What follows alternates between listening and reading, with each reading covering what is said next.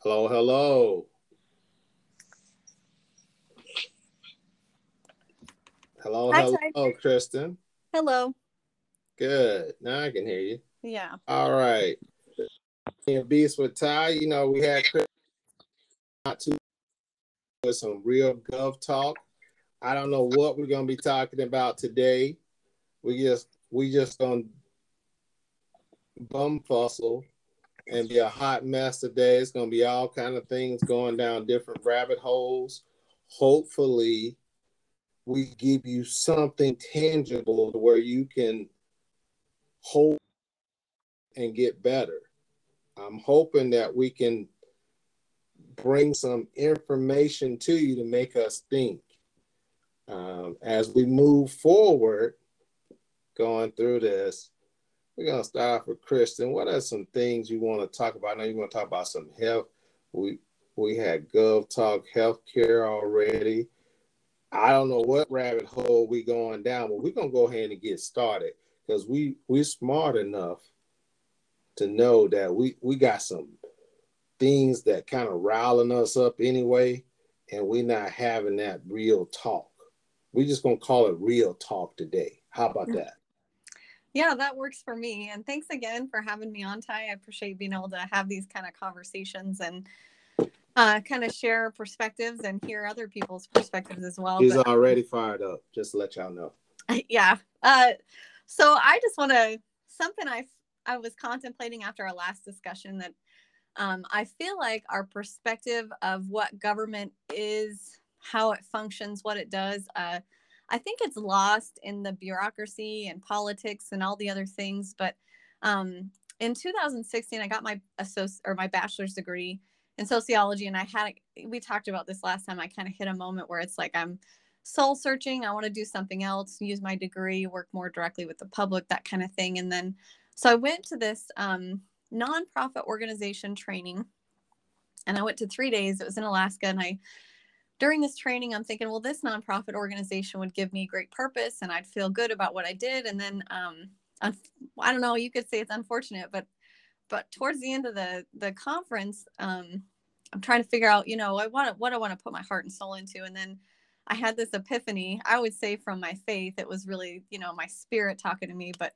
um, it was a, an epiphany that government is the largest nonprofit organization in the world and it has the largest impact. So if I And want should it be? Should it be?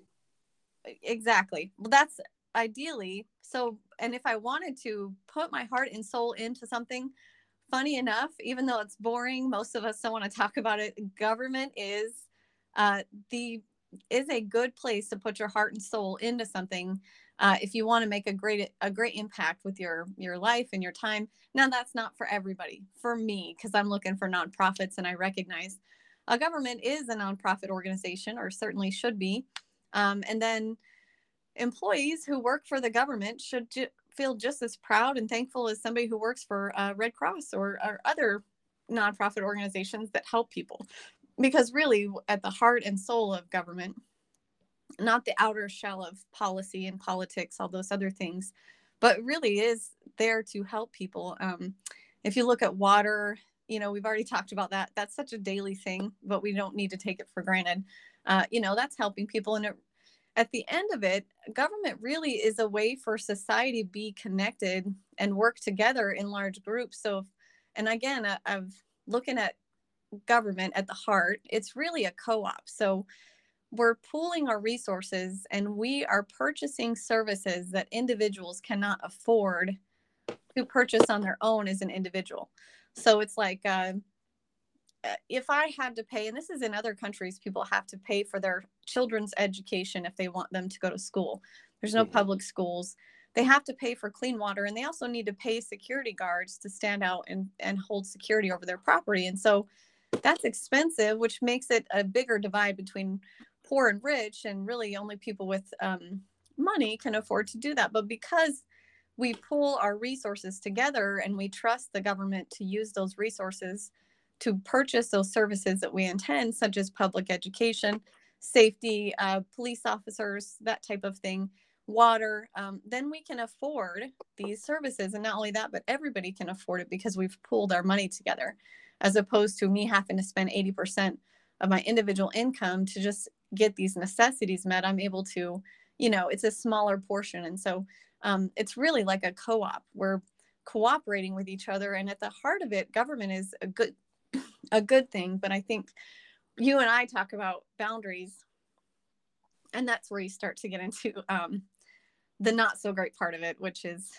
you know what we're what we're fired up about is is what happens when um when we don't well, i might as well go ahead and start it off you know we went down a lot of rabbit holes we already we already been discussing some deep thought already on many other levels over the the few the years we've known each other we don't want to we want to keep this to where you guys don't get in an uproar, but we want you to kind of get a little angry. And we want with a little anger, I don't want you to be bitter. We want us to come up with ways to work together and understand whatever label you call yourself. If you're conservative, you're liberal, you are a, Buddhist or Christian or whatever else we want us all to be able to come together to be able to work and understand each other and understand each person has a different perspective based on what they've been through and also what they see it in their eyes different perspectives and different glasses and some of us haven't felt the pain of being lack of resources. I don't want to call it poor because we call it lack of resources versus someone else. Poor in mind is like in Think and Grow Rich is that lack of abundance that I can't get better than where I'm at right now. We feel like we're stuck. So some of the resources and some of the things that we're going to talk about today in the real talk is some of the things that fires us up about what's going on in the government sometimes. Kristen's going to bring us a, a, a real aspect of a different side what she saw since she got to get in there deep with them a little bit. She got a little dabble. She got a little dabble of the poo poo on her. She got some of that stink on her. So we want to actually understand how can we maneuver better because we know politics is like almost like the mafioso. It's almost like mafioso. You got to be tough. You got to be like, uh-uh, I dare you. I dare you.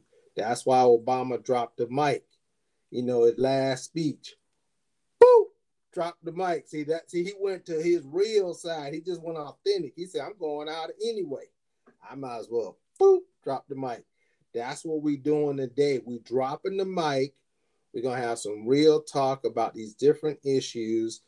As Kristen talked about, just to start us off with some of these things about the reform of healthcare. I know some people think it's bad, but let's be honest here. I sell healthcare. I know for a fact that some of the conservatives, mm-hmm, they actually use it. They use it because they need that credit because healthcare is crazy.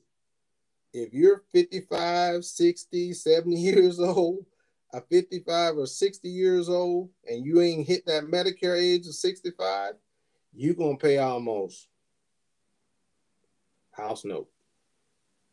There's going to be at least 800, 900. Yeah, easy. So I know for a fact that it benefits everyone on that note.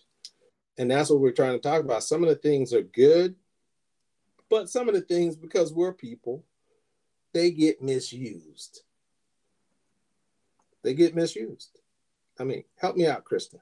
What's your thoughts on that? Well, I think um, something I learned recently, thanks to some of the classes I'm taking, but uh, she she knew it before. See, okay, I want to see. She thinking she getting all that knowledge from the classes, See, I, I tell people education is good because I got a master's degree working on a doctorate. But all the education do is hone that gift that's inside you. That's all it does now. Mm-hmm. I'm with Steve Harvey on that one. Yeah. It just hones your gift. Your education has always been happening in your experiences of learning. Mm-hmm. See, the college of life. See, I got a fifth degree black belt with a doctorate in life because I pay attention and I write a lot of stuff. Yeah. Uh, well, yeah. like somebody I knew once, they said the they graduated from Common Sense University, and that university, those degrees will get you so much further than anything else. And if you don't have a graduate degree from Common Sense University, uh, you're probably not going to get far with any other degree. So I agree with you. The foundation has to be there. Those That's things just add to us, and right. it's not for everybody. I know people mm-hmm. who are millionaires and they dropped out. I'm not encouraging that. I'm just saying ninety percent of the billionaires don't have education. Right. So it's not for everybody, but for me, formal education. Yeah. So anyway, so what I recently learned was the origin of insurance, um, car insurance, health insurance. It's actually a concept called pooled risk and economic. It's a concept too, but it's like the East India Trading Company. now, East- hold on before you get too far, because they might not know what pooled risk is. I'm going to explain it. Okay, okay, go ahead. So, pooled risk essentially, the East India Trading Company, all these ships were sinking uh, and it was to the point that it's not really worth it for the people, the merchants, to send their ships across sea and do all the trading because if one wrecks, they don't have any coverage and then they lose their whole life fortune. So what they started to do, and I forget the name, it's a company out of London, and they still provided insurance until recently, but maybe they still do. But essentially, what they said is like, hey, if you want to fund some of our trips and we'll share risk, and then they started diversification so it's like they're not going to send both their ships at the same time to the same coast they're going to send them in different directions in case there's a storm but essentially what that allowed them to do is to maintain trading operations because they pooled the risk and that they would pay when a ship sunk they would help uh, reimburse that merchant and, and they didn't lose everything and so that's really the the health insurance industry and all that kind of stuff it comes from a pooled risk and so that's the whole point is that you, you know, not everybody needs their health insurance. Some people need it more than others. But if we pool risk and we say we're going to pay this, even though I don't use that much, when I need it, it'll be there. And so that's the concept of health insurance. But um, I was researching and I had to look up, uh, I had to do a report on and research 12 different nations. Um, health insurance. And so I think what a lot of people don't know is that health insurance is actually one of the largest things that our government spends money on is healthcare costs. So 40% of all medical bills are paid by taxpayers through the United States government. 40%. Here's Was this what, before Obamacare? This is yes, it is okay. I just one of the one of the largest. So and Obamacare was a response to try to mitigate that. Now we'll talk about we've talked about this, you and I. Obamacare was trying to address one of the highest costs to taxpayers, which we don't, most of us don't know, is the health insurance costs to taxpayers and how much of our taxpayer dollars federal income is spent on health insurance. So that was the first attempt in the United States of somebody actually implementing policy to try to address it. Now, we'll talk about, or maybe we won't talk about how that was implemented, may have had issues but aside from that it is and regardless it's still uh, a largest the largest cost that one of the largest costs that we spend and so the interesting thing is that the health insurance market if you look at economics prices should adjust automatically based on what the consumer is willing to pay right so that's how you know when your break even price is and what people will pay and so the problem with healthcare who is, is actually in control of that well, that's good. The people, the consumer, are so protected from the cost. No, I won't say protected because that's kind of insensitive. It's extremely expensive to a lot of us. And not only that, health insurance to employers is incredibly heavy. So, and, and a lot of that goes back to some of the policies. Now, we won't talk about, but I'm just saying that affordable health care did try to reduce the taxpayer burden on health. So the intentions were good. The intentions were good and they need to happen. But what, um, all of that aside is the problem with our healthcare system is that consumers are protected believe it or not from the cost of healthcare so because it's all paid for by a third party the the United States government or an insurance company or an employer is paying an insurance company uh, those costs. And so consumers are not allowed to implement supply and demand economics in health insurance. Um, and so, like the Japan system, if you look, and, and none of these systems are perfect that I'm going to talk about. So I'm not proposing a new healthcare system. I don't have a plan. I just want to talk about some of this stuff. But like the Japan healthcare system, they publish a manual every year saying this is what doctors can charge for a broken finger it's $27 for a you know a, a broken leg it's 150 you know they, they pub- do that already. What's that? Right. well we kind of do some of that already right? Well the federal government because medicare is the lowest paying medicare well, affordable, is the lowest payer. Affordable healthcare tried to implement something like that um, but it's still our healthcare costs are much higher and our results are much lower than most other nations. All of that aside, the problem with the Japan model is that uh, most hospitals are going out of business because it's not sustainable. So it, it, it also is missing the in, invisible hand of supply and demand and, and the market demands working there. And so, but the other thing is, um, I want to say Austria. I can't remember the name of the uh, the nation. I think it's Austria um, but they incentivize health or doctors, healthcare providers to do a good job and cure people by paying those providers the biggest amount of bonuses every year. So, providers in that nation, um, they receive the millionaire providers are those that cure the most number of patients. So, they're incentivized to cure people. Um, interestingly enough, and I want to say this with a sincere uh, respect for doctors, I have a lot of um, I've worked with a lot of doctors. I have a lot of people who are physicians and work in the healthcare industry. So please know everything I'm saying here is about a system and it's not about people because they because the system hard. is not the doctors, correct? Yeah. I mean, yeah, we exactly. got we got the suppliers of equipment. Mm-hmm. We have all these other entities that affect the costs, like I kind of you know alluded to in our conversation earlier. Yeah you know, I had cousins that were OB doctors that mm-hmm. paid malpractice insurance of three hundred thousand. Right. A year. Mm-hmm. Well, and so then we look at that. Um, in the 1980s, most hospitals in the United States used to be owned by individual groups of doctors, and then in the 1980s, they started to kind of buy up all the hospitals and conglomerate. You know, St. Al's, St. St. Alphonsus, St. Luke's, all that kind of stuff. They started to group together and then health insurance prices started to kind of skyrocket. Um, all that aside though is that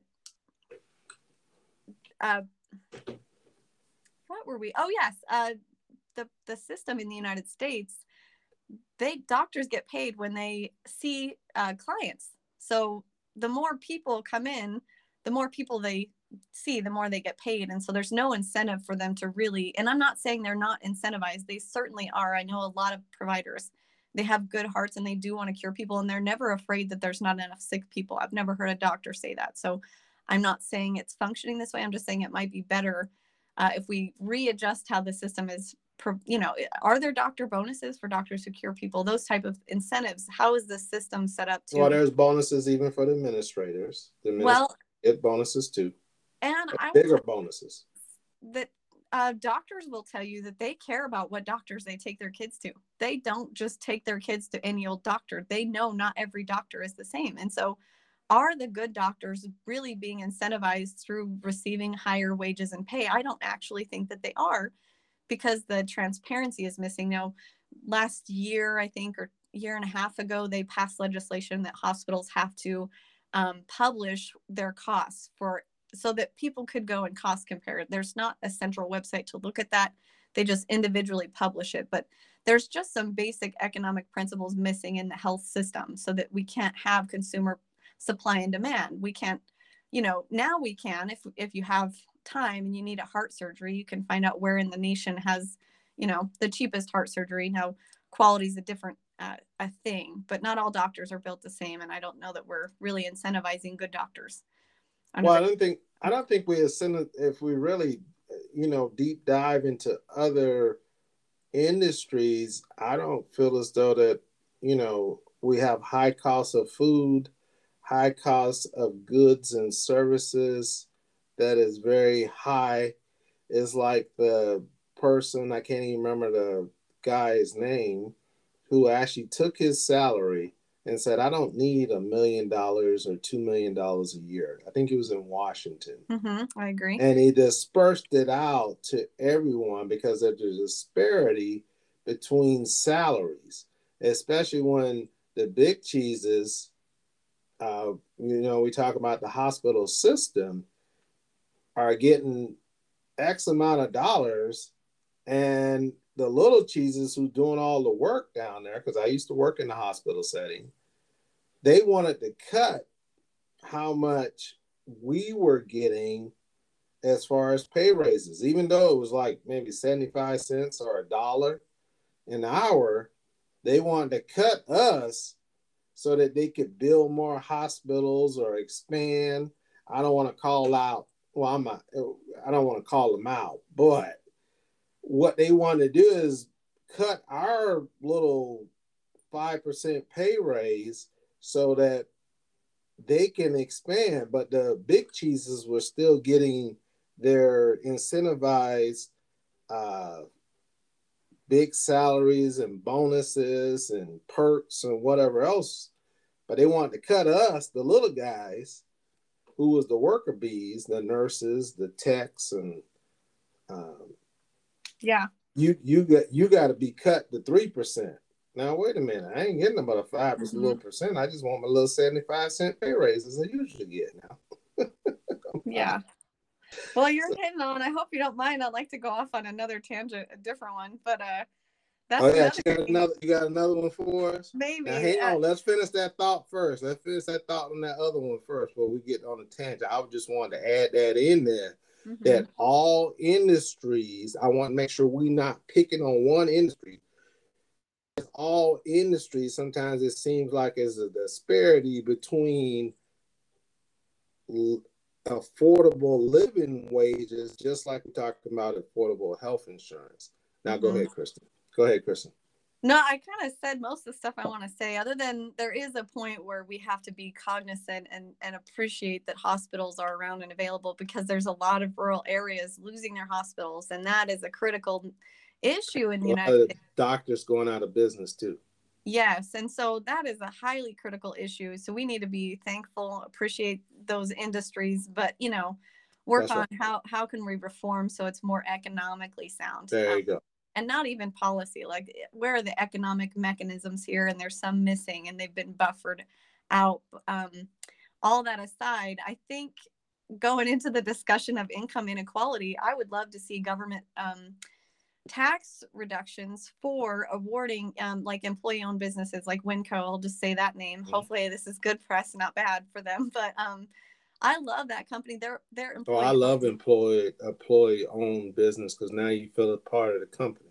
Well, not only that, but I've had even the people cleaning the floor in in Winco are happy. Not even kidding. They're the nicest, happiest. Like because they own it they'll be sweeping and they're like, Can I help you find something? They want the customers to be happy. That's awesome. Which PS, PS, the government should be employee owned. We are we are supposed to be those people. Is our money anyway. Yeah, exactly. But that aside, is like those companies that have chosen to to not have high income in dispar- or disparity in their ranks, they should be rewarded by the government because they're helping to close the income gap. And secondly, if you look at a company the government isn't that just doing, a cultural thing what's that isn't that just sorry to interrupt isn't that just a cultural thing which part of it what do you mean the how they want to help you versus sometime in the, uh, our culture that we see in uh, various different cultures of the government and whatever else sometimes they don't want to help you. Well, isn't that yeah. a cultural thing? You know what? It does honestly come back down to ownership and you talk about mm. the psychology of ownership. I recommend anybody getting out there to do some research on ownership and even property ownership is so essential for healthy uh, citizens and healthy families and i'm not saying if you don't own property you're unhealthy i'm just saying there are psychological benefits to the stability of property and so when we take ownership in something, we have stability, we're interested in it. And so um, if a government has not been founded to work for the people and and we pay for this government. So honestly, if our government's doing what it's supposed to, and in some areas it is, and in especially a lot of local areas, um, we should be proud as taxpayers. We should know when we pay taxes, that's just as good sometimes as donating to nonprofit organizations. And so our government has been founded to I'm not talking about issues, of course, there's historical issues, but it's been founded to work for the people. And so other governments that don't have that foundation principle of we we the people, um, yeah, they're not going to have ownership. So what's the point of them taking, you know, initiative to try to bring in goodness because they don't own it. Um, they don't have or they don't have rights. They only have responsibilities. And so that's what socialism is. It's all without rights. Um, and that's over it's too big of a government. You and I have talked about government size, but yes. I don't own my neighbor's house. I, care, I do care what their yard looks like, but I'm not going to go clean it for them. You know what I mean? So, but, but if yeah, I, but I don't like it. I don't like all these big weeds. It's kind of, I'm not telling people.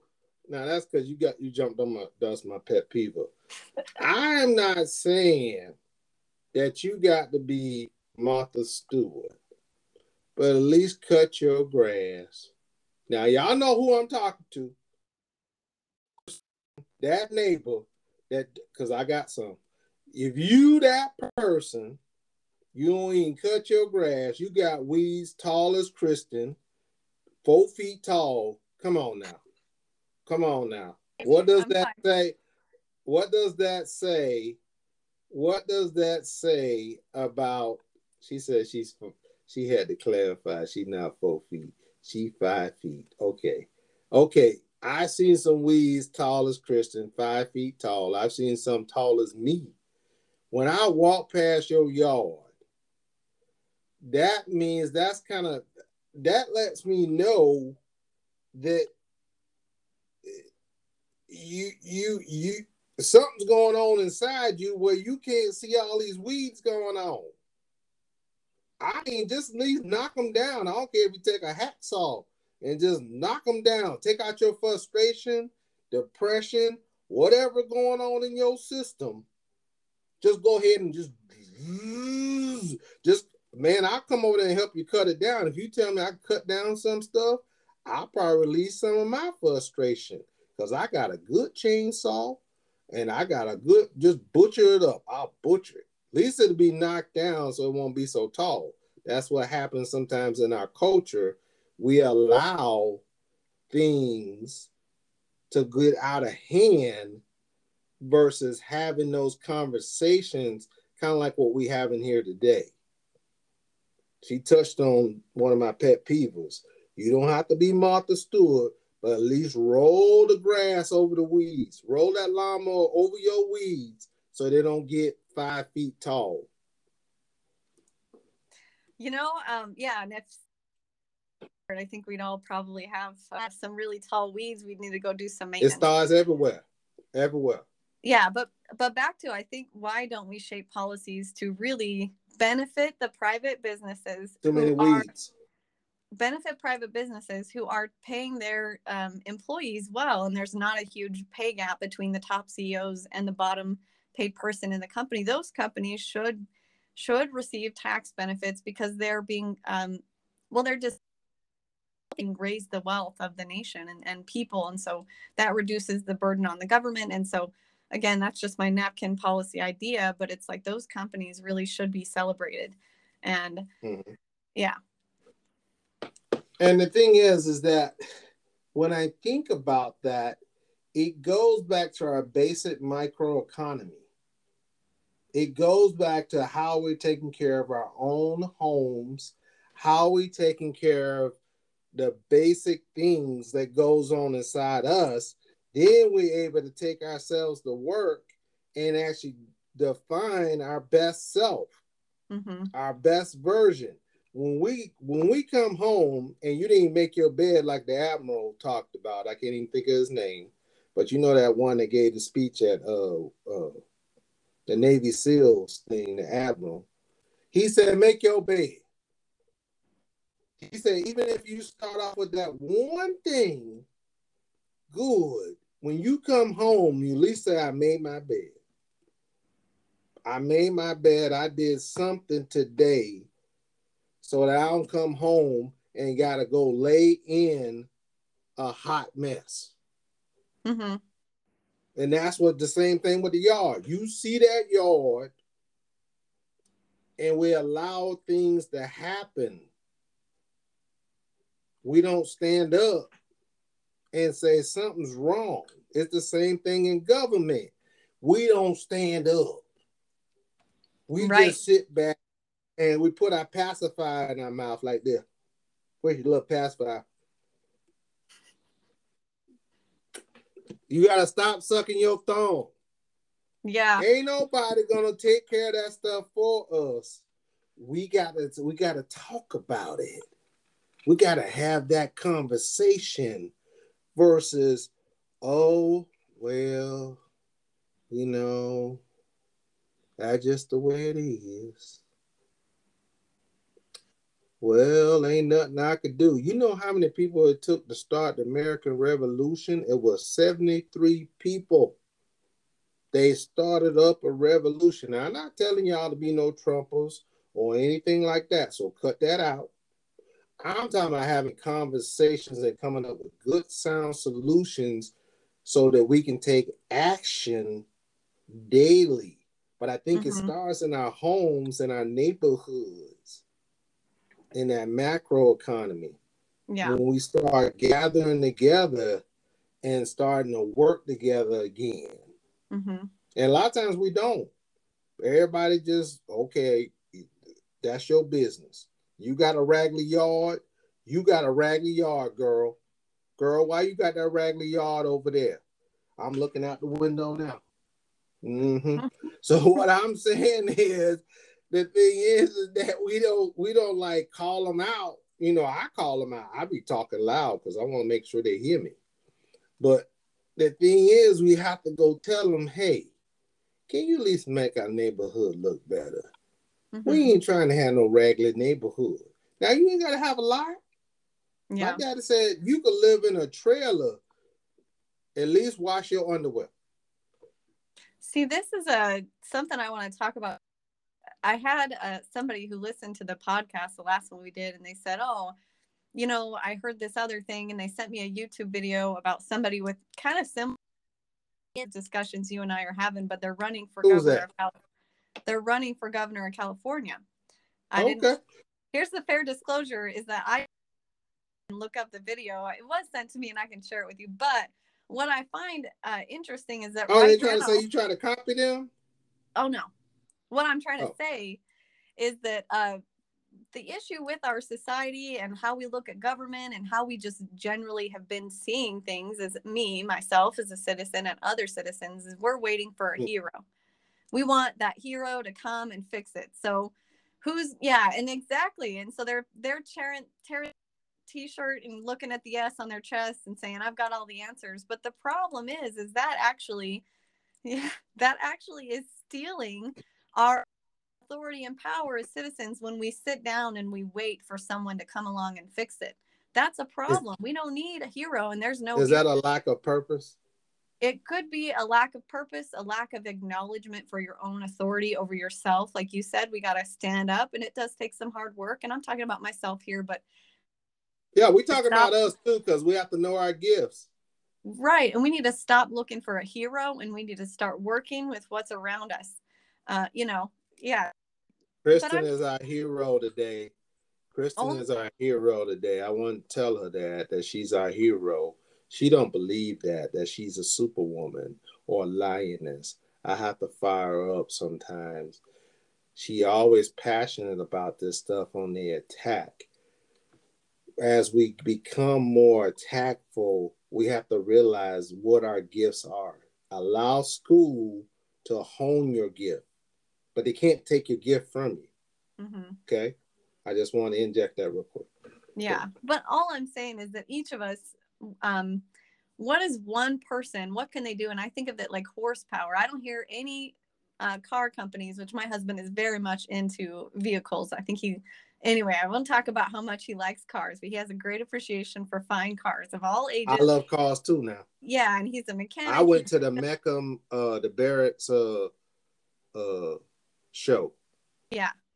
Woo! I I over. but I have never once heard an advertisement for a, a single horsepower car, and so I really think power should be looked at the same way. It, one person, what can they do? I'm telling you, they don't have a lot of power, but when we come together, and a, a lot of us come and bring our own power and agree and use it together to work on issues where we do agree. No, we don't agree on everything. That's impossible. But what do we agree on? What can we come together and work on?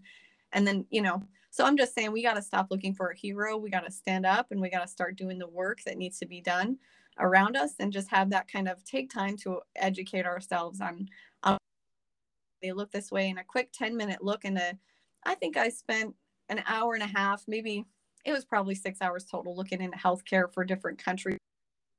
And that was helpful. And so it really it isn't hard, especially with the internet, to kind of educate ourselves on well, what is this? And just like Afghanistan, you and I talked about that, that we can go educate ourselves on. And we we've talked about this as well, but we can't trust the media to educate us anymore. We really need to become self-educators provides and be thankful where the government does provide accountability go read those documents Stop. watch those videos They know if they listening to this podcast, you know, I done told them sometimes too much dosing of the news is like eating a whole bag full of cookies at once.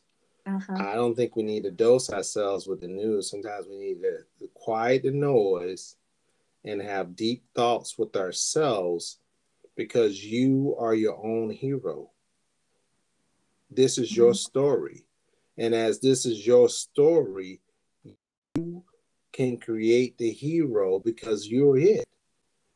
You get to allow to, to develop the villains because you create that fear and most of the time that's what it is is fear that holds us back from being ourselves we're so Mhm. afraid we're like covered up all the time because Mhm. we're so afraid to be free right we we can't be our- i know they talk about books about authenticity and being authentic but you really can't be authentic in this day in in our society we can't be authentic because someone's going to judge you or criticize you saying that someone's platform or whatever else. I don't even have no notes in front of me right now. And i don't watch the news hardly maybe about 10 minutes five minutes a day or something. So i don't even get all that. But i'm smart enough to know that i've lived life and made a lot of notes myself because I feel as though your own story is your book. Your story. I need to read Kristen's story. That's the best books. I know that y'all think that these authors, you think they're so great, this and that. You can write your own story too. You got a book inside you. You got a story. All they telling you, I was crazy. I was a hot mess. And guess what you like? Oh, that that was a good book. That was such the best book in the world. Had me over here crying. And them movies, the same thing. I said, man, I'm about to get me on a movie. I'm about to get me on a movie. I started the podcast. I got people listening, running my mouth. Now it's time for me to finish my book, finish that story, and just get it out there. hmm Just get it Yeah. out. well and i think that goes back down to the narrative of people we've allowed people we me have allowed people All of us. up and All of us. and say, I'll do this for you. You can't do this. Uh, policies are complicated. So I'll do this for you. You don't understand this. It's complicated. You're bit. You know, I'll do this for you. And I think what's happened there is that's uh, we've sacrificed some of our power. We've forfeit it. Like you said, learning those kind of things, write own story. So I think it's just time to take back uh, our power, our ability to learn. And I have some. This is probably strange advice, but I I tell my kids this, and um, so I'm interested in physics, even though that's a complex, you know, ed- it's a complex topics and astrophysics. I haven't studied physics, but um, I love physics. I love the, the science of it, all of that kind of stuff. And so, um, but what I've told my kids is that when I first stepped up to the plate of physics, and a lot of people might look at politics this way or the government, uh, is this complex thing. But I've I've learned that this this thing we have inside of our head, this brain, um, if you if you expose it to information, even if it's way over your head and you don't understand, just start small, taking little bites. The more you put in there, eventually your brain will do the work of making the connections and it will start to make sense to you. So I started learning physics from documentaries. And then I started learning from books and podcasts. And then you start, you know what I mean? And then the more I kind of expose myself, the more I learned how to speak that language of of physics. And um, even I have a good book.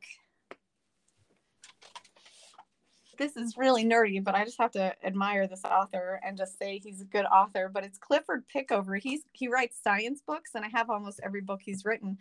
But he's got an intro to physics book, so you can start now. There's all kinds of different. Same thing with government is we just like start exposing ourselves to the information. Eventually, we will start to speak government, and then we will be more effective citizens. And so I think we just have to take back that narrative, even if it seems complicated. I promise the more you expose your brain to it, it will just start to make sense. And so don't underestimate. It's going to help you with Alzheimer's. It's going to help you with Alzheimer's. So make sure you use that thinker. Yeah. Use that th- don't underestimate your brain. Uh, if people are mm-hmm. telling you you're not wise or smart enough, that's not the population we need. We need a population of citizens who are strong intelligent, independent, creative. Like mm-hmm. that's what makes our nation strong. And so if anybody's trying to tell you you don't know how to think or you can't understand something, you need to exactly ignore those people, especially if they're trying to give it to you in a chewed up form, just like please excuse no judgment. I'm trying not to judge individuals, but the news. And we have to stop slapping simplified labels on things and look at what the complexities of them are. And um just like you and I have discussed before, but we have to stop voting for colors. That's highly simple simplistic. It's easy to step up to our our ballot if we are voting and please start voting. Even if you don't understand it, your brain will learn that language, but but try not to vote for colors anymore because uh, the complexities happening behind those colors may not even match what you think you're voting for.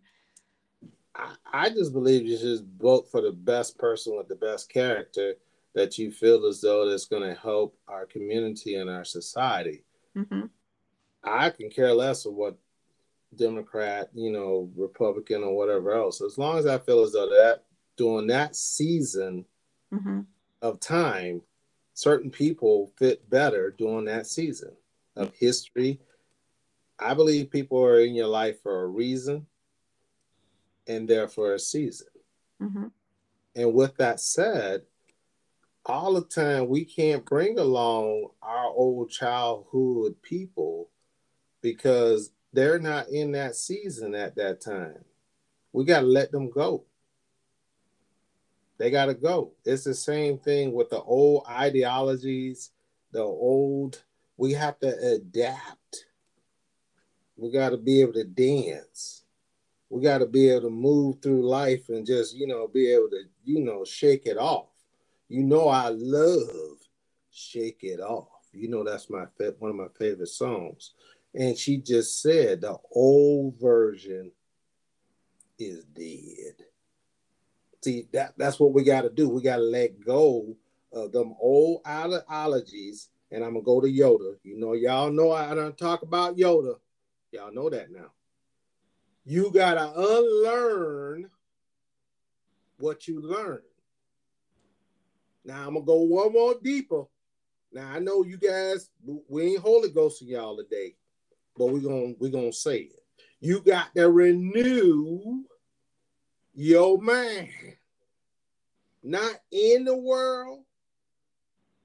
See, see, not in and of the world, because you ain't of the world. We got to renew it. A renewing is being new, mm-hmm. killing that old version. Mm-hmm. See, I had to break that down to you. I ain't trying to Holy Ghost because I still like beer and I still like to have a little whiskey every now and then. No, so I'm no, I ain't no prep pastor, mm-hmm. but I do believe in the higher power of God. I do. as you believe in the higher power, whoever you believe in, what it is, we got to renew all them brain cells up there, wash our face, you know, wash that face, wash all that off of y'all from yesterday and years ago. Wash your face, just do a mental washing. I have to do that every morning because you getting ready to go out there and deal with the public. You're gonna deal with the public. You better have your force fields. You better be ready because they're gonna throw stones. So that goes back to like having mental flexibility, and uh, mm-hmm. I just to I'll try not to be too nerdy on this, but it's probably too late. Um, so uh, a mental shortcut is something that's interesting concept. It's called heuristics, and it's really um, a critical thing for us to be successful as people. Heuristics, mental heuristics, are what allows us to get out of bed in the morning and not spend three hours or the whole day trying to figure out well what exact mechanisms allowed my feet to touch the ground and allowed me to walk. Our brain takes a mental shortcut and says it's muscles so we don't have to spend all day thinking about the little things, right? That's a heuristic but the problem is, so those are good. We want to save time. But what our brain starts to do is it starts to try to take shortcuts or heuristics on complex things like people, human beings, underestimating ourselves, other people, um, or even political, social situations. We want to take those shortcuts, those heuristics. But I'm just here to say, I think it's time to develop that muscle um, of saying, oh, appropriate to take it. And I think we've been basic shortcut. Uh, educating ourselves. Why do we take shortcuts? Why we like taking shortcuts? Allows us to not focus or spend so much energy, but we over take shortcuts. Just like late mm. blue, this is red, so that that truth is it's complex, and just like history. Uh, the, do you think we want to be liked? Well, sure. Yeah, I would say that's um, well, and fit well, in. Mm-hmm. Scientifically, it takes one person to say, "I have a." But they're gonna talk about more and more people. They're gonna talk about me. Right. So if, you, if you're the person that stands up and odds are statistically many many other people have a problem with that thing, but they're just not.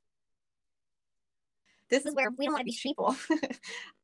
to overuse that, but it is time to stand up and start and asking questions. And we can be respectful.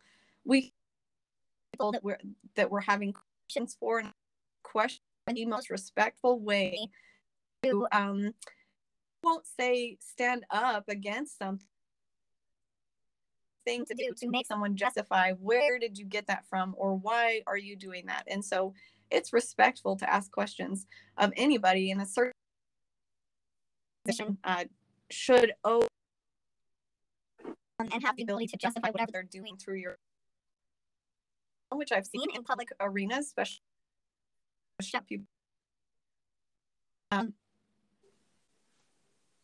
shut people and then uh, and then it, you know the conversation stops. And so if you're a genuine authority and you have legitimate information and you have good reasons, then you should be able to justify and uh, defend why you're doing something and why that policy stands to reason. And if holes are found, then each of us, just like the Bible verse, each person, let nobody be master among you, but each person be held accountable one unto another. So we should be able to hold each other accountable and say, yeah, you're right. That was a weakness in my perspective or in this policy and change. So, um, but remember, hold yourself accountable Mm-hmm. Remember, hold yourself accountable too, right? Because a lot mm-hmm. of times we good at. See, I tell people the toughest person you have to lead is yourself. John Maxwell tells people that. He said the toughest person I have to lead is me because I'm good at pointing the finger and telling people what they should be doing.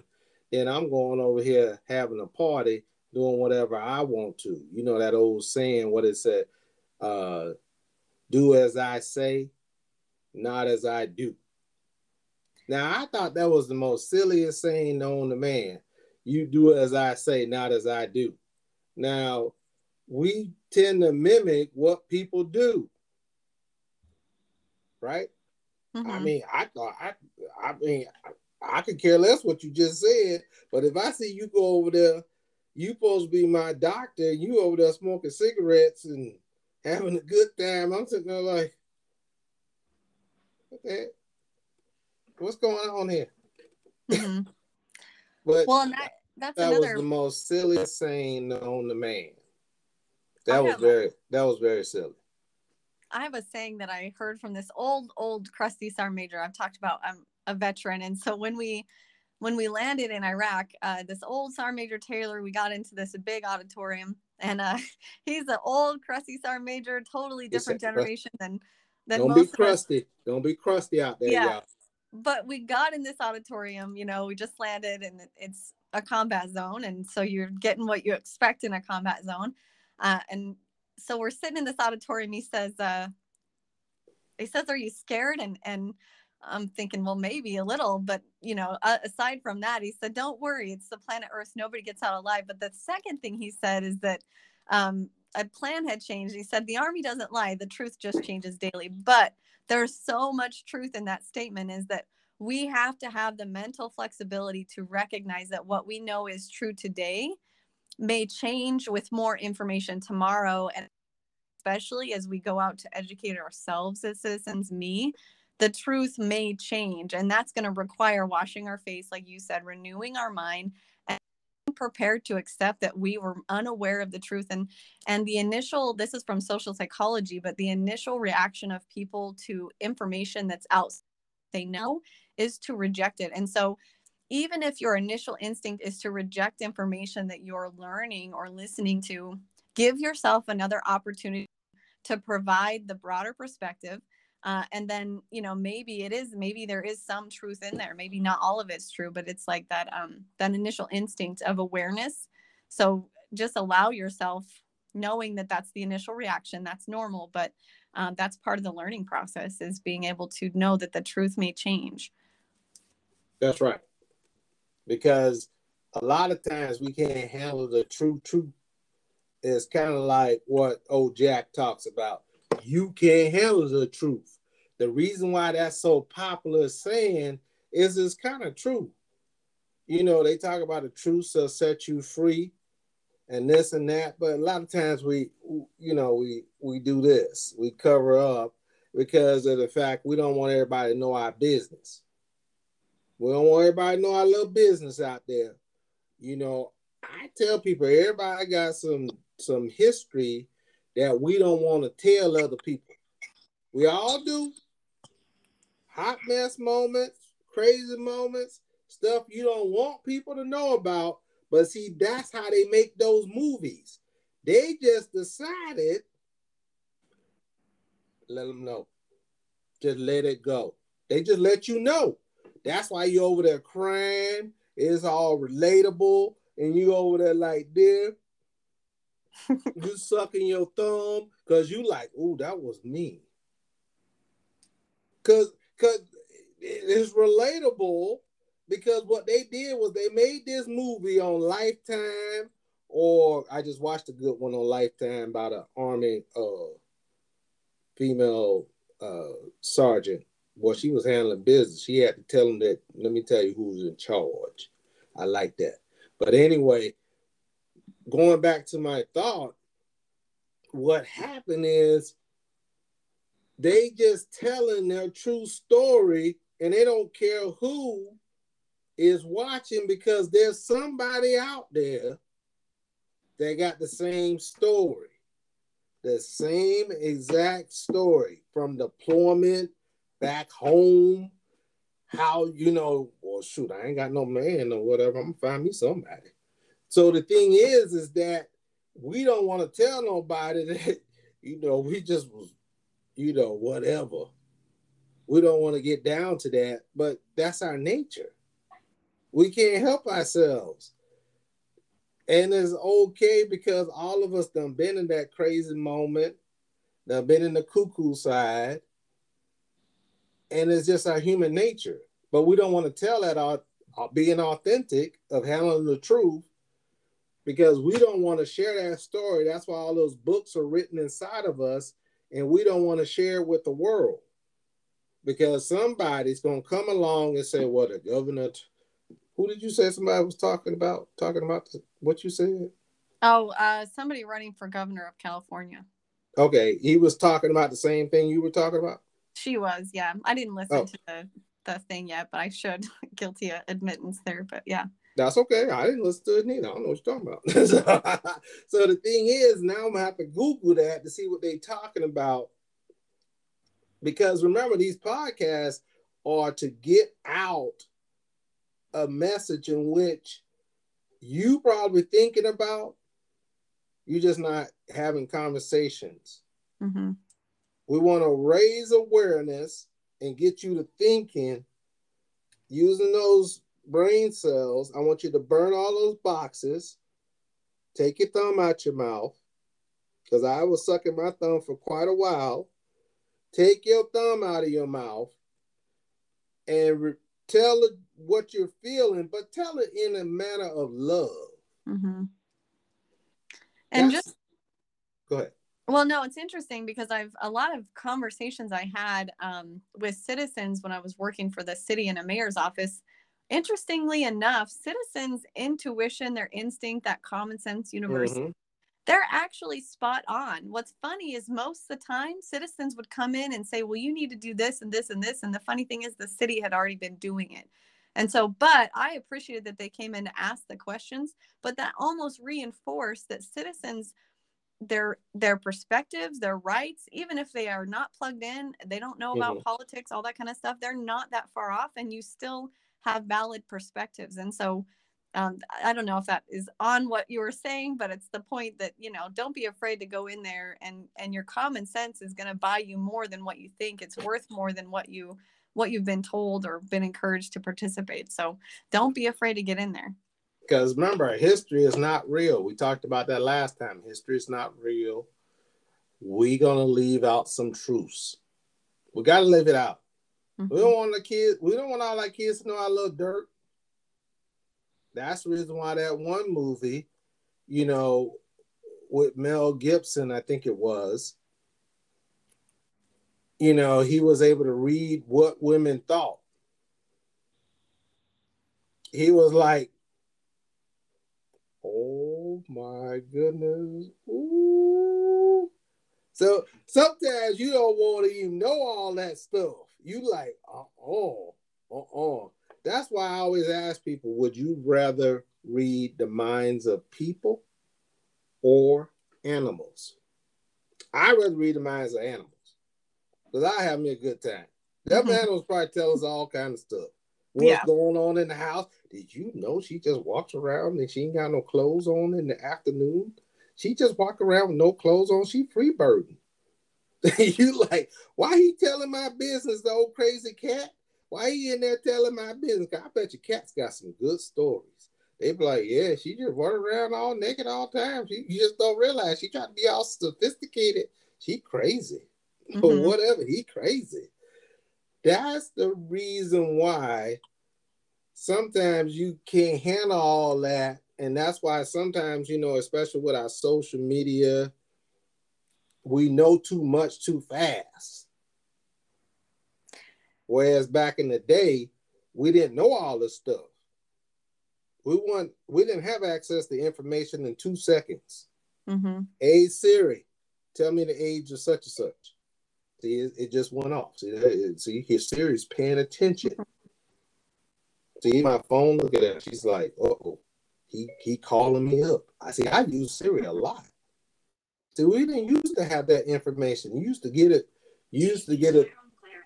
it uh, see, see, see. Look at that. The, the the thing that's going off right now. Look at. I got to call. Calm it down.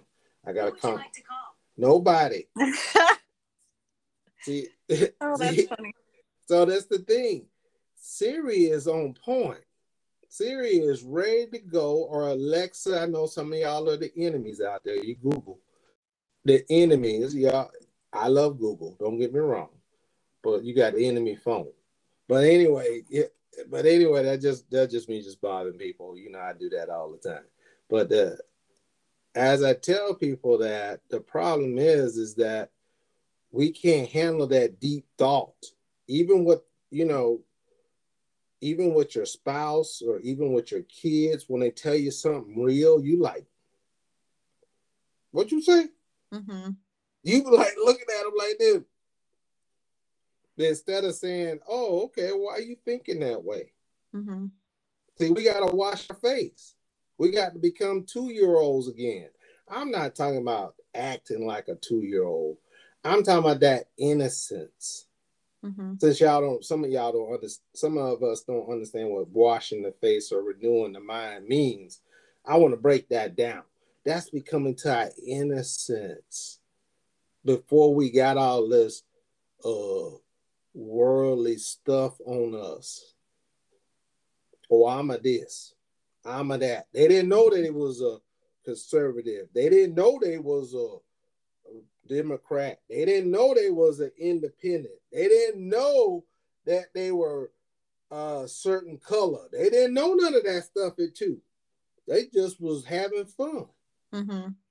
They was trying to enjoy life, and everybody just get hugs and kisses, and that's it. We get all dilapidated or bumfussled that is a word. Unfussed is a word. We had that just on our classes the other day. We get all razzled by and, and enamored by all these different things going on, almost like a cat when you toy at them. They're over there. Okay, what's next? What's next? And then see the cat don't the cat don't one good thing about cats they don't care what you think. That's one thing I do like about cats. Cats don't care what you. I'm gonna do me. Mm-hmm. We don't know, understand that if we do us and intentionally love each other. Yeah, I went back to the. You know, I went back to that that big book, the real book, the big book. If we love each other, we would be so much better off. See, I love you. I love you. What it is is that we're so afraid of, well, you know, we're so afraid. We like, I'm nervous. Why? Why are you nervous? Be that two year old self again. I mean, that one that's just innocent, mm-hmm. that don't have all this corruption and all that new stuff. It makes our brain go like this up and down, up and down, up and down, up and down, up and down, up and down. And then you wonder why we have depression, we have anxiety, we have all these fears. And also in that big book, it talks about fears 365 times. I'll say that one more time. Make sure y'all understand that. 365 times is mentioned in that magical book. So it's funny you talk about not having fear, being vulnerable, telling the truth. And so I've been sitting here arguing with myself about something I think I need to talk about. Arguing about something I think I need to talk about, but uh it's kind of difficult to admit. It is not the best truth um, but the truth is, is that at some point in my un under uh, under information fed self, socialism seemed like a good idea. Socialism seemed like a good idea, and and then unfortunately or fortunately, I don't know what to call it. And I think a lot of people on here would be like outraged. How could you even think this is a good idea? And other people would be outraged. How could you even think it's not a good idea? we want to help everybody. Well, so, well let's the, actually let's actually break it down real quick. Uh, I don't I don't feel as though that we should call it socialism because socialism is a dirty word. I think it should be just human love. Yes, because but... what you're doing is if you got so much and you can help your fellow man and brother, and we can help our community even be better. We can't, like Brene Brown said, we cannot be happy when we watch our fellow brothers and sisters in pain and suffering. Mm-hmm. You can't. You can't see that on TV, on the news, and then you feel good. Yeah. You can't but, feel good because it touched your spirit. Mm-hmm. So those are the good things that you and I that I agree with that makes people, I think people with a good heart attracted to the concept of socialism. But the issue is, is it's not the government's job to provide that. It's us as neighbors. So if you take those responsibilities off of the people and you put it on the government, we the people. Right. It's that is where socialism has failed every time. And we've talked about everybody always, when they talk about socialism working in Denmark and Sweden and Norway, what they don't talk about is those have free market economies. Those, what we call socialist countries, have free market economies. The problem with socialism is it takes away which what the our while our economic system needs boundaries, everything needs boundaries to be healthy, and there's some missing boundaries. Aside from all that, a healthy economic system is based on desires, supply and demand. What other system is going to be created where it's naturally what they call the invisible hand? The market adjusts automatically to what people want and don't want. It fixes itself, it's auto correcting.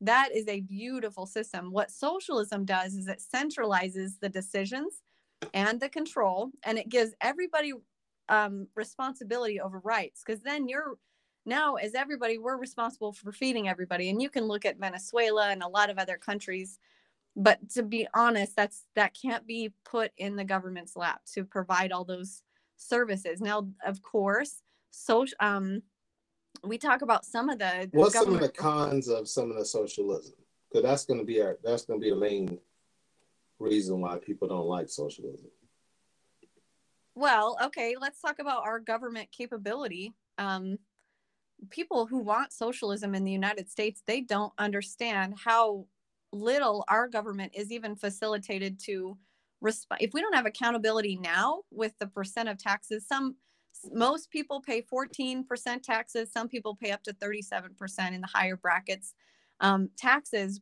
Regardless, if we don't have accountability in the minimal taxes or whatever they're taxing now, however you want to label it, what makes you think that they can responsibly handle 90% more of your money and and do a good job with it we don't even have the infrastructure to implement socialism let alone the accountability and it ends very ugly because what it does is take away freedom uh, and a free market is what feeds everybody the most honestly. A healthy economy is what feeds people. Now we've talked about needed balance who we're going to reward what businesses deserve tax breaks.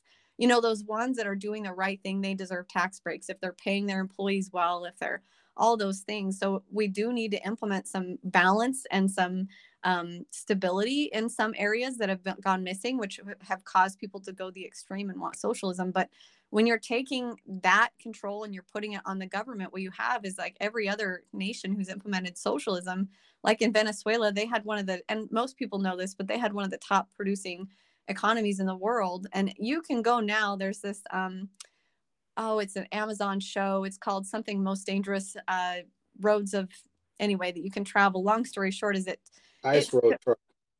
No, it's not ice road truckers. It's like uh, dancing with death or dicing with death, something like that. It's about dangerous roads in the world. There's an episode on Venezuela, and it follows these um, people who are having to get gas across from from another nation and smuggle it into Venezuela because the market, the economic collapse. And so, anyway, long story short, it just, uh, and if you look at the Chinese communism when it was implemented, millions and millions of people died because the invisible hand went missing and and no longer do people get to do what they want to do but there's obligations and the government's trying to impact resources but it's not efficient and there's no government in the world that can active and effectively close down a free market and implement socialism and do it well. In our countries, certainly like Denmark, Sweden, Norway, those countries, those citizens have decided that's what they want, and their government has the capacity to do it. We're not even close. And you cannot implement something like that in the United States without that type of government infrastructure and the will of the people. It turns ugly every single time. Millions of people have died. We're talking about starvation, a collapse of the system. And right now, um, this is a beautiful thing and, and a healthy economy can feed the most people so krugman and wells is the book i read for economics and they've won nobel prizes things like that and, and about the first three paragraphs of that book uh, really kind of disprove and i i can't help but think what are economists thinking? When when they hear politicians honestly proposing socialism what are economists thinking? It must be like oppenheimer watching the nuclear bomb explode as a physicist and thinking now i have become death the destroyer of worlds. And that was a quote from a an ancient thing that he quoted. But honestly there have to be economists sitting watching what we're trying to implement through ideas not science not not studies and things like that but just because it sounds like a good idea implementing those things without actual economic principles like they have to be going crazy. And i i would question as a citizen i encourage you should have the right to ask every politician where's the economic analysis on that? And i promise anything where's the economic analysis you guys out there yes because if they don't have one then they're not they're trying to implement it's like trying to build Let's start a, with your micro first. Right they're trying to build uh it's like trying to build a car engine that doesn't work it doesn't even get past the floor. So we have a functioning car system yes it needs updated yes it needs fixed and maintenance all that stuff but that is a broken socialism is a broken system and it's not going to work it doesn't function it's impossible of course that'd be great but honestly the best way for everybody to get fed uh, is to have a healthy preach economy. girl preach so I will just say again, if if you hear a politician or even a college professor, somebody talking about, all right, we're gonna have to vote for. We're gonna have to vote for Kristen. I'm telling you, uh, I'm telling you, have... was she gonna have to just go up there and fire it up? We're gonna have to get on up there. I know she's scared. She's like, you know, she's all scared. But the thing is, now she's gonna have to go on into politics and go ahead and change things up. We're well, gonna take things up she already got her message. She don't need no college education. She already ready on the attack. So again, it comes back down to economic analysis. So if, if somebody, anybody is talking about socialism, see, already them, doing it. Ask them where the economic analysis is because I'm telling you there's not one. And not only that, but economists are brilliant people. They've studied hard, they've worked hard to get where they are, and to disregard that science is a terrible travesty. It's ignorant and it, it is going to leave us in a mess. And so we just have to be very careful. Of course, we want to take care of our neighbor, but don't put that responsibility on the government. It comes from love. Just like Tyrone said, there's no reason. And I honestly have done this. I live in a neighborhood.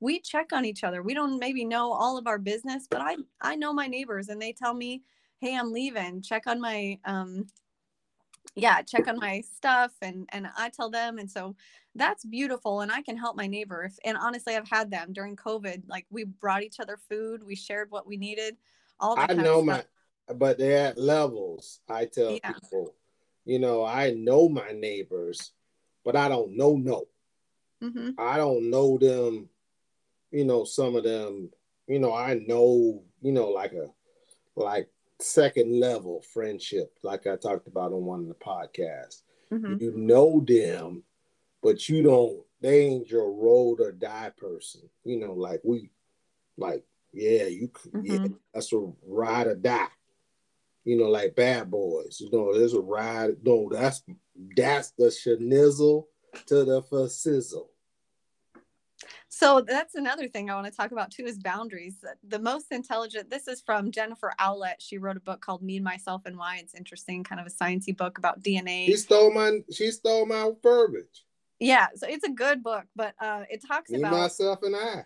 It talks about what characteristics of ourselves are genetic and what what is actually changeable, and it came down to, and I don't mean to discredit her entire book is worth reading, but what I got out of it was that uh, um, essentially almost every part of our personality is changeable except for our temperament. So it's nothing else is genetically hard coded except for temperament and taste.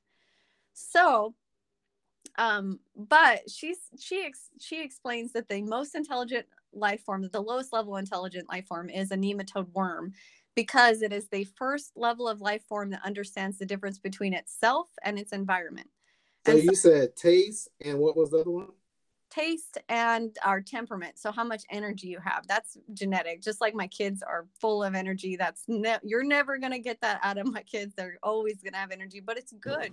You can teach them how to harness it but um, a nematode worm is the most intelligent life form but what makes it intelligent is it knows the difference between itself and its environment and so a lot of these concepts like socialism and communism and all this big unity stuff if they're not recognizing individual boundaries to me based on that definition of intelligence this is not in the book this is me now um, that's unintelligent. That's all that's lower than the lowest intelligent life form of a nematode worm because you have to recognize individual boundaries. Those are those are human nature and so our government has to be founded and just funny enough the economic system is founded on individual rights desires supply and demand boundaries that kind of thing and so um, I would just ask with all these beautiful ideas of unity, where's the boundaries? And if they're missing, I'm telling you, that's very unintelligent.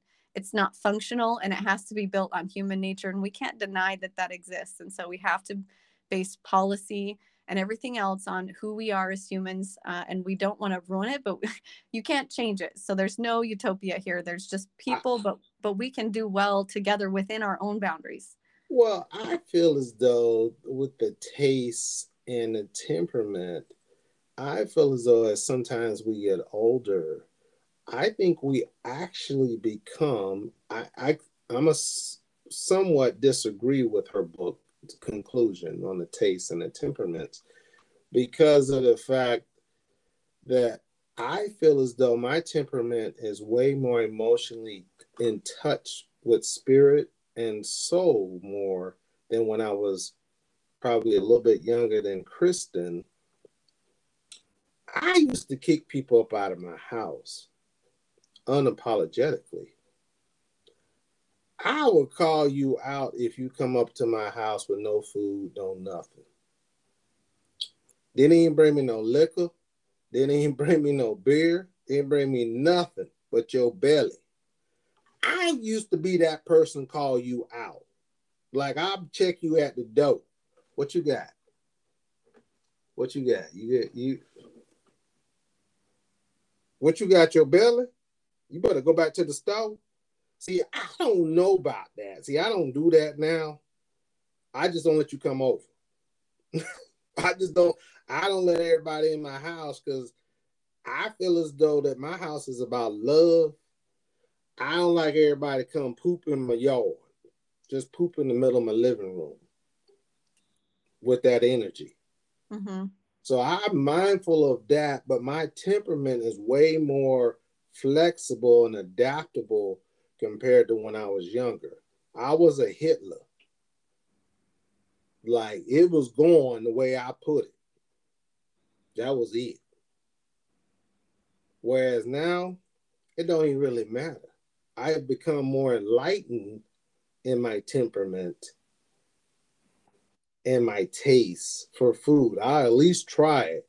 Back in my younger days, my dad knew he ain't gonna do it. I, no. Mm-hmm. no. I ain't gonna taste no. no. I'll try anything nowadays. And I'll try some crazy stuff nowadays. Like I'm like, oh, I'll try it. Never know, I might like it. Mm-hmm. So I tend to disagree with that based on my personal experiences with temperament I'm way more relaxed compared to 20 something years ago versus I think I'm more Yoda concept being patient, having those fruits of the spirit versus my impatience. It was short mm-hmm. and it was direct. Versus now, my temperament is I should listen to people talking about different things because I need to understand their perspective. I don't know what lens they have on. Mm-hmm. I don't know where they came from, but I need to sit and understand them. And that was the whole purpose of developing this podcast so mm-hmm. that people have good relationships within themselves so that they can find that beast, mm-hmm. find their gifts, find their purpose, find their voice. Not my voice, your voice and stand up for your values mm-hmm. and make make little changes in the world starting yourself starting your community mm-hmm. i think part of that change is part of your temperament and a lot of times my temperament was a hitler no it's going to be my way that's it there ain't no other way whereas now i know that my way is not the highway that's where that saying comes from in the military. Mm-hmm. No, it's my way or the highway. You you you gonna you gonna get up out of here. Yeah. Can we talk about legitimate leadership and authority? And and I used to I have a saying, and I'm not sure this might sound weird or out of context, but I used to always say the truth is my commander and my conscience is my sergeant major. Those are military ranks. But um, but I had this sergeant major one time back you know, anyway. Um Go ahead. Go ahead. Tell us your story. Don't start us off and then I'm all waiting over here. I'm over here drooling and well there was a saying once and and it was uh we were trying to get something done and somebody said you know you can lead a horse to water but you can't make it drink and then That's somebody true. else somebody else said no but you can drown it and everybody in the room thought oh that's such a good story that's awesome and I'm thinking, no, this is not awesome. That's terrible. And I, that was months, my thinking. That was me. For, for months, I thought, why did I? I hated it, and I was trying to figure out like what I hated about it. And I had an epiphany again about two months after wrestling with this off and on. Like, why did I? That made me so mad. And it I didn't realized, make me mad. It didn't make me mad because no, he had that emotional intelligence back there. Because I realized a good leader, it you'll know how to make people thirsty. If somebody is selling the truth, and it's like then I had it, I was thinking about again, well, how do you make somebody thirsty? You drink the water, you make it, it looks good. Have you ever watched somebody drink water and it just looks delicious? And you're like, I need some water. I'm thirsty now. Like maybe you weren't before, which Tyrone is actually drinking water right now. anyway, um, and, and now I'm thirsty. But that's the truth is if you're if you're peddling something, and I don't mean to use that in a, you know, a demeaning way. But if you're selling a policy, if you're talking about an idea, it should be able to, by you explaining, leading by example, drinking the water, it should sell itself, just like the vaccine. Not to get on off topic here, but um, it's experimental. And we'll say that for another sell- time because we're gonna have to, we're gonna wrap it up here in a little while but the point being is that if if you have a good product it's going to sell itself just drink it and let other people sell it for you it you know you don't have to force people into thinking something and so that's just you finding your own voice but back to boundaries you know uh, it I could, I'd love to have a discussion at some later point about even national boundaries when I'm social psychology looking at, at boundaries of a person. And you could talk about how many issues individual human beings have when their boundaries are violated um, and the impacts of that and the response. I see very similar circumstances in society when our boundaries are violated as a as a group um, we start to we also start to violate other people's boundaries. So uh, this is a sad thing but it's it's sadly true. When somebody has their boundaries violated they very typically don't have an understanding of boundaries and they violate others boundaries. And so i just feel like there's been some boundaries that have been violated here which is causing others to not understand what that is um, and then just the health of a system really requires boundaries. So even when you're talking about national identities, if we start to erase our unique individuality and you you try to make everybody we're all the same, we all need the same stuff, um, we can all have, you know what I mean? That's erasing boundaries. It's not functional, healthy, or long term, and then you're actually weakening the people. You're weakening your nation, and so it just some other time i'd love to have a discussion on even national boundaries how important it is for that individual identity and even national identity. It, it's functional. And as we as we wrap up here and as talked about just real talk here i know we went on a lot of different things but in summary let's bring it all back home because i know people are going to have discussions out there about this because we we're just having real talk Mm-hmm. As we bring this back into summary, tell us what is your intention for this segment it sounds like we got I got at least five or six more segments because we we don't went to deeper level discussions. What is our intention today to regroup them back in and let's bring it on home? Mm-hmm. And then I'll finish us out. So uh, my the thing if we could take anything away from today it's ask questions listen to yourself that's how you find your beast is figure out those questions you have about a policy, about a situation with the government, don't ignore those. Ask those questions. And trust me, if you have the question, it's not a dumb question, it's intelligent. And you deserve to go find the answer to that question and ask the people making the policy because I. I'll talk about it some other time, but the people developing policies, and we did talk about it a little bit last time, if they can't answer those questions, it's probably a bad policy or it needs to be uh, beefed up a little. So your questions will help improve process and policy, but ask your questions and and don't be afraid to do that. So just respect your own voice. Good job. Respect your own voice. Become your own hero. Learn every day as much as you can. Remember to cherish these 84,600 or seconds you have to spend today. It's very important that we take a step back, love ourselves, love others, cherish them, because someday we're not going to be here. Find your beast, live your purpose, live with intentionality, give your message, and share it to the world. Again, let's find your beast with Ty. Hit us up.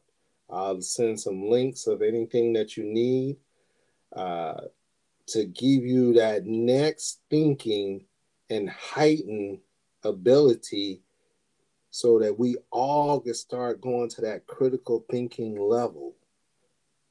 Things are going to change, but only we can change them within ourselves, not in others, but within ourselves to share with the world. As they see something different, you never know, they might jump on the bandwagon with you. Do not af- be afraid. Don't cover up no more. Stop talking meanie to yourself. No more meanie talk out there. Say something good to yourself that you are enough. You are beautiful. You are magical. You are special. You are unique. Bring all that together. Treat everyone as the most important person at that moment. I know that means putting down your cell phone because I know you're in love with your cell phone. Sometimes I get in love with my cell phone too. I have to put it down. We have to take a step back and be in the present. Thanks very much. I appreciate you. Thanks again, Kristen. I know we don't went over. We don't went. We're good. We're good hour and a half up in here. Yeah, we, and we got more for you. So again, find your beast with Ty. We look forward to hearing from you. Much love, much respect, and much value. Thanks for listening.